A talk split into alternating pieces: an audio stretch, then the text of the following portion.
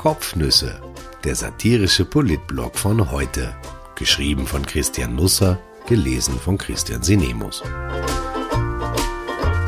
Heute ist der 31. März 2020.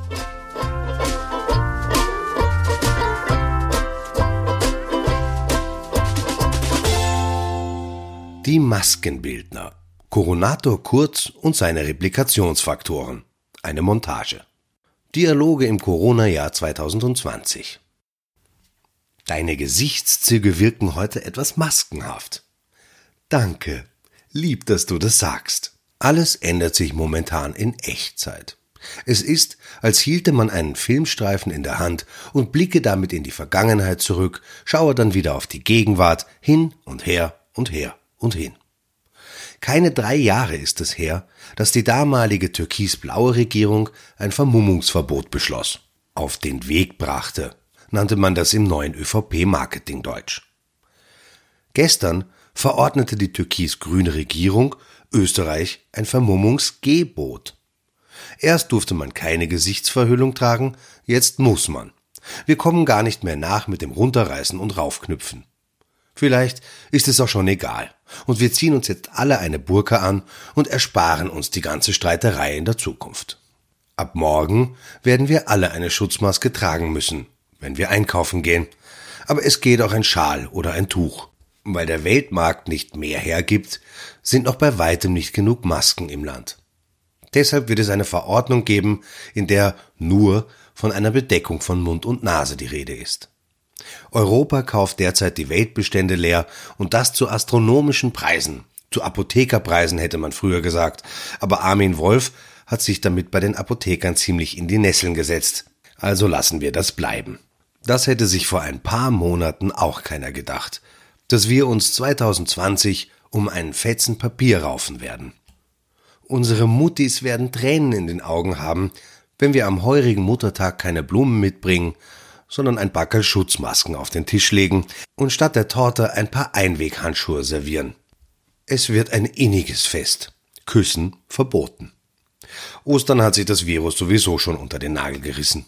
Ab morgen schauen wir dann alle ziemlich gleich aus. Gleich gut oder gleich schlecht. Es gibt also von der Optik her Gewinner und Verlierer der Krise. So viel kann man jetzt schon sagen. Im Fernsehen wurde The Masked Singer vorübergehend eingestellt. Jetzt spielen wir die Show auf der Straße nach. Alle machen mit. Wer steckt unter der Schutzmaske? Die Nachbarin? Die Verkäuferin aus dem Supermarkt? Jemand wildfremder? Auf unseren Alltag hat die Maskerade jedenfalls sofort gravierende Auswirkungen. Nicht an alle denkt man sofort. Die Konversation zwischen Verkäufer und Kunde etwa ändert sich nun grundlegend.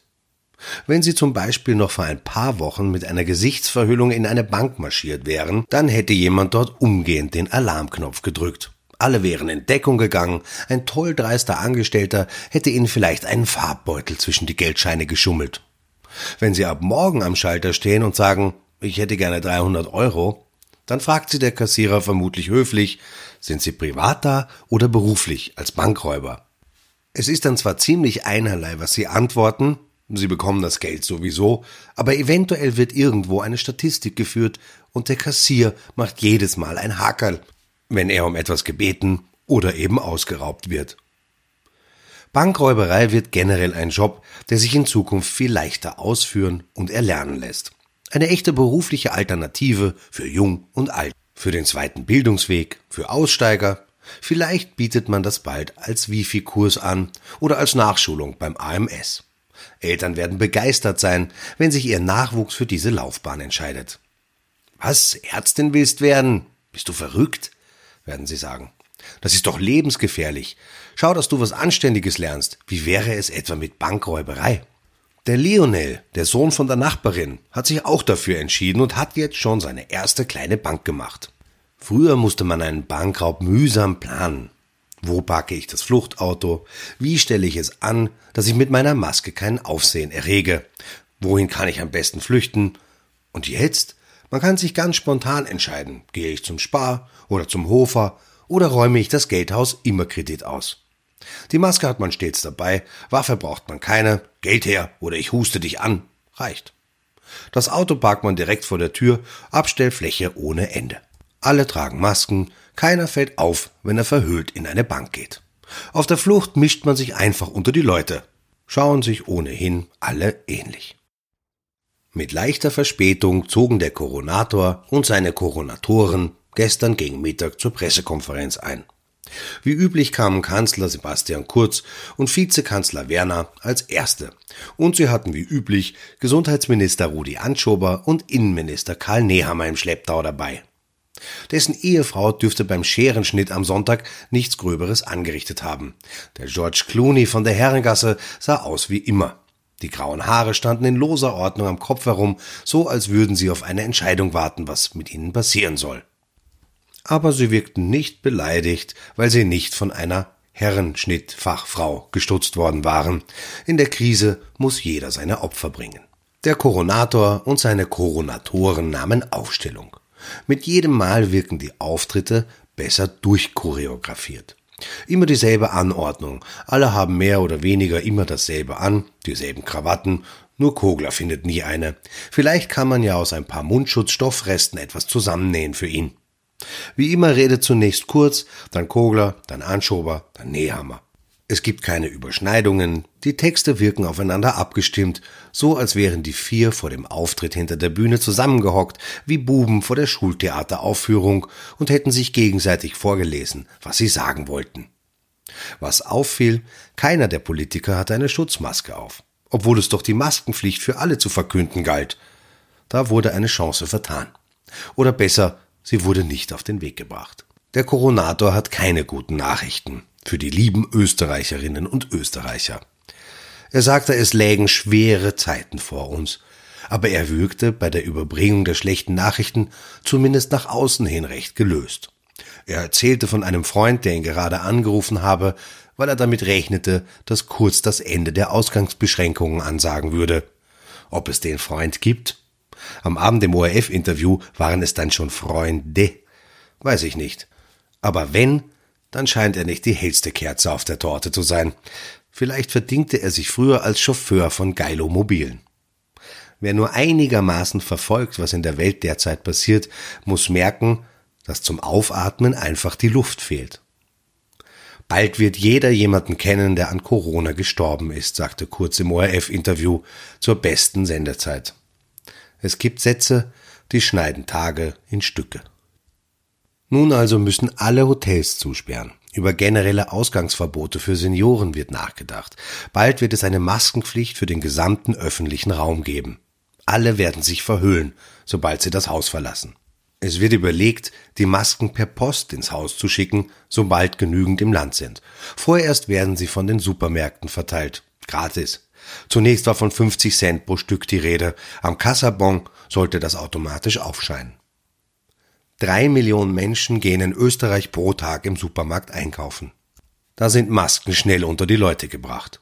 Sie halten allerdings nur vier Stunden, dann sind sie zu feucht. Es sind Wegwerfprodukte. Man kann sie nicht waschen, bügeln und zur Damastbettwäsche in den Schrank legen. Also, man kann schon. Es bringt nur nichts. Ob sie zu etwas taugen? Wer weiß. Wer drei Experten fragt, erhält vier Meinungen.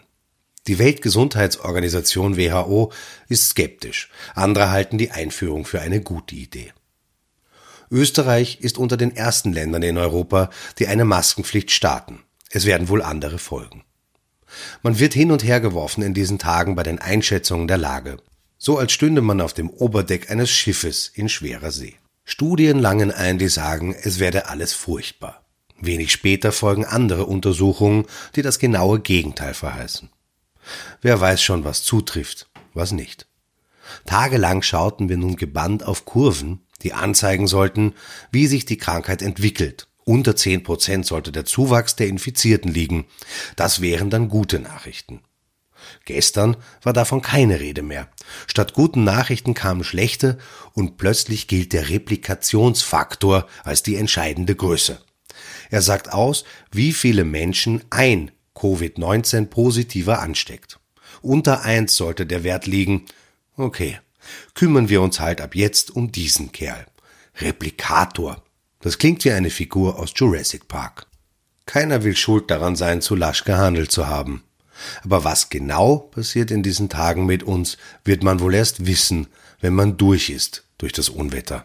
Hoffentlich dauert das nicht zu lange. Für Eltern ist das eine schwere Prüfung im Moment. Der Koronator versetzte ihnen gestern einen schweren Schlag in die Magengrube. Er kündigte an, dass Geschäfte am schnellsten, Schulen eher später aufgesperrt würden, denn sie seien volkswirtschaftlich nicht relevant. Die volkswirtschaftlich Irrelevanten sitzen momentan daheim vor volkswirtschaftlich irrelevanten Hausaufgaben, die ihnen volkswirtschaftlich irrelevante Lehrer übermittelt haben und werden dabei betüdelt von ihren volkswirtschaftlich irrelevanten Müttern. Ja, es sind in der Regel Mütter, die zum Handkuss kommen, das sollte man klar benennen.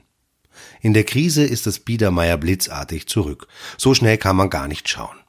Und die gemeinsame Aussicht all der volkswirtschaftlich Irrelevanten, diese Familienaufstellung nun bis zum 1. September durchhalten zu müssen, ist keine, die in die Kategorie prickelnd fällt. Man kann das auch direkter sagen. Das Burgtheater hat zu. Die Tragödien spielen sich jetzt in den österreichischen Familien ab. Es sind vielfach keine von Zwiebeln induzierten Tränen, die zu Boden fallen. Es wird noch viele Tränen geben in der Krise, nicht nur bei uns. In New York wird gerade im Central Park ein Zeltspital mit Intensivbetten hochgezogen. Donald Trump spricht nun von 100.000 Toten, die zu befürchten sind. Der Präsident taucht nun fast täglich im Fernsehen auf. Er rühmt sich, dass seine Pressekonferenzen 8,5 Millionen Zuschauer haben, so viele wie sonst Footballspiele und das Finale des Bachelor. Über sein anfängliches Leugnen der Krise spricht er nicht. Fake News nennt er das. In unserem Nachbarland Ungarn stehen auf das Verbreiten von Fake News oder bloßen Gerüchten jetzt bis zu fünf Jahre Haft. Was Fake News oder Gerüchte sind, bestimmt mehr oder weniger das Umfeld von Premier Viktor Orban der nun allein regiert, ohne Parlament, per Dekret.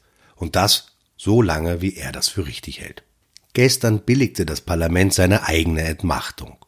137 der 180 Abgeordneten stimmten mit Ja. Der Notstand gilt ohne Limit.